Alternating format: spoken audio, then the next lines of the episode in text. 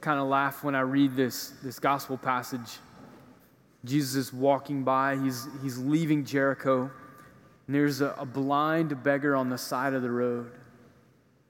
And this blind beggar is not only is he blind, but he's, he's outside of the city and he's begging. So he's been ostracized and just in utter poverty and, and not a part of the community. So you can't get more poor in a certain sense than this guy, just basically being kicked out, ostracized on the side of the road, blind.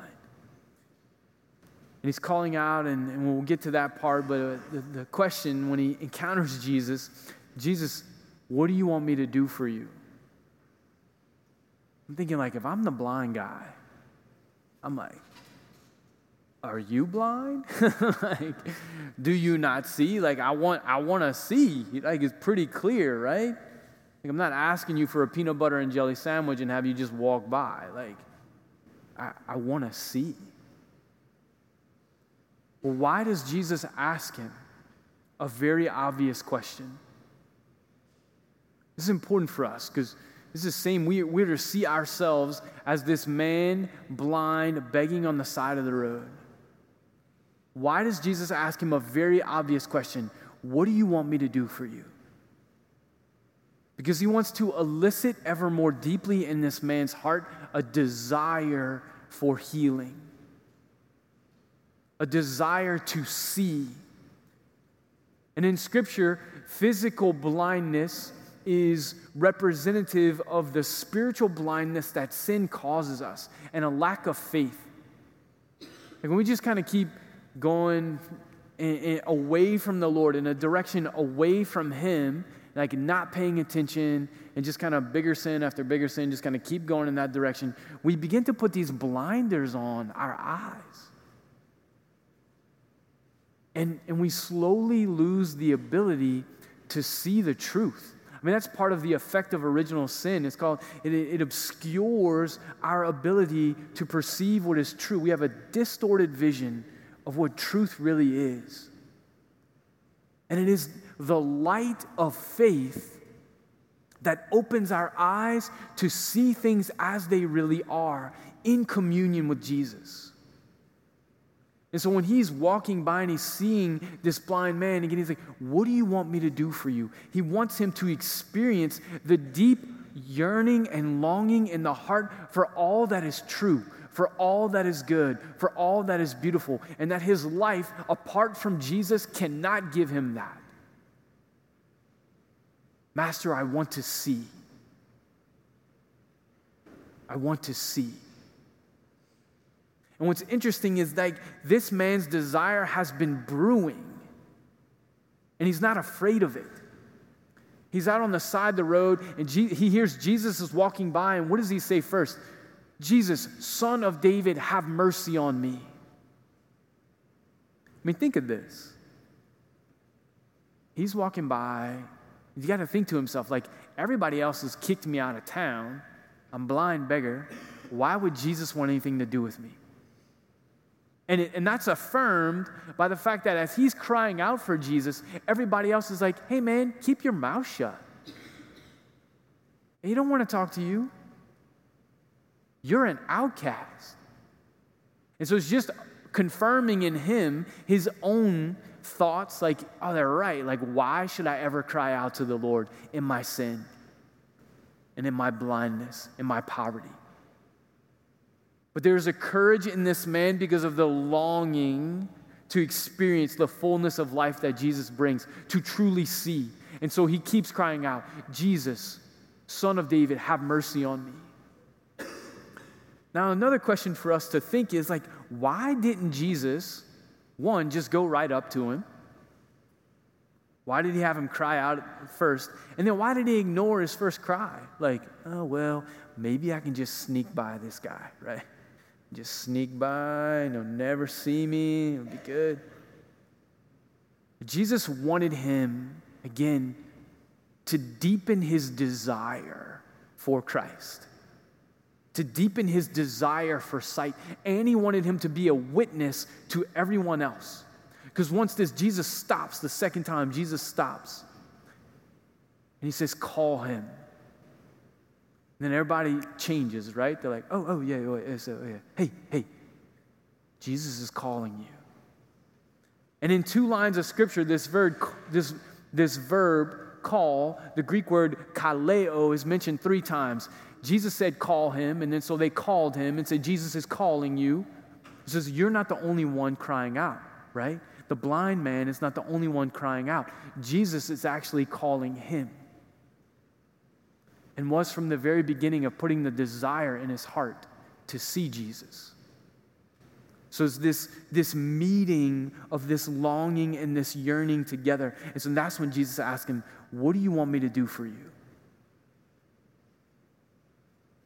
Master, or more accurately, it should be teacher from the Greek. I want to see.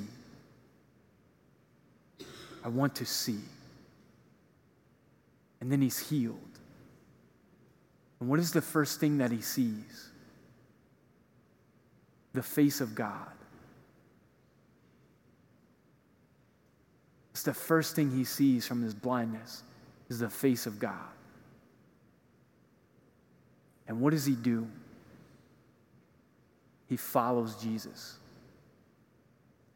It says, From then he followed him on the way. And St. Mark is trying to tell us he became his disciple because the way is what they called Christians at the beginning of the church. He left his life and he followed Jesus. And then he, when he got up, what did he do? Even, even in his pursuit of Jesus, what does he do? See, Mark tells us all these little details. It says he flung off his cloak, sprang up. The church fathers and early scripture scholars would say that this cloak is representative of everything that, that pulls us away and binds us away from Jesus, our attachments to sin, and they weigh us down. You know, and we try to cover ourselves. We try to, to cover our sinfulness and like hide it from Jesus. And so the real place of healing is to throw off the cloak of sin, our attachments to sin, and to expose our hearts to Jesus, primarily in the great sacrament of reconciliation.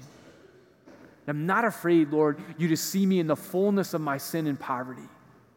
And it is in this place that he encounters him and Jesus doesn't say, Hey, blind guy, go away. What do you want me to do for you? Is what he said. Teacher, I want to see. Jesus is asking us every day of our life, What do you want me to do for you? How much do we desire to really see him? How much do we desire an increase of faith? And this increase of faith, Holy Father tells us that it's a light that illuminates the rest of our lives. Like you want to know how, you, you want to change the world, and we look at what, what's wrong with the world, right? Human relationships is what's wrong with the world. if we could just get relationships right, we'd be okay. We're blind. We're blind. We're blind and stuck in our own sin. And if we can open our eyes in faith to see Jesus, then it illuminates the rest of the world. And then I can see everybody around me rich, poor, whatever their, their race, their religion, whatever it is about them that I can love them and honor them and respect them as a son or a daughter of the Father because my eyes are open to see. And this is, this is a life of conversion that we need to pursue every single day. So Jesus is asking us tonight, what do you want me to do for you? Are we going to keep the cloak of, the cloak of our sin on and hide from the Lord? Are we going to fling it off? Say, Lord, I want to see. I want to see. And so I want to invite us all to pray with this gospel passage and to pray particularly for the grace, like to continually come to the Lord in confession, like constant conversion in our heart. Fling it off, come to the Lord, and then pursue Him in the Eucharist. We have an adoration chapel here at Christ the King. We've had it for two semesters now, and it's amazing. Ser- it's rare that I go in there during the week, right? Monday through Friday. It's rare that I go in there that there's not minimum four people, 10, 15 plus. But most of the time, like, it's, it's, it's a rare occasion that they're not four people in there just being quiet with Jesus, exposed face to face in the Eucharist. And the transformation of hearts that is happening there, and then the deepening of an understanding of the Mass because of the time with Him. What do you want me to do for you? He wants to increase our faith. So sometimes when we're crying out, Jesus, Son of the living God, have mercy on me, it seems like He's not answering and it seems like He's walking by because He wants to increase the desire for Him. Don't stop crying out. Don't stop pursuing Him. Don't stop flinging off the cloak and getting up to see Him. Jesus Son of David, have mercy on me. What do you want me to do for you?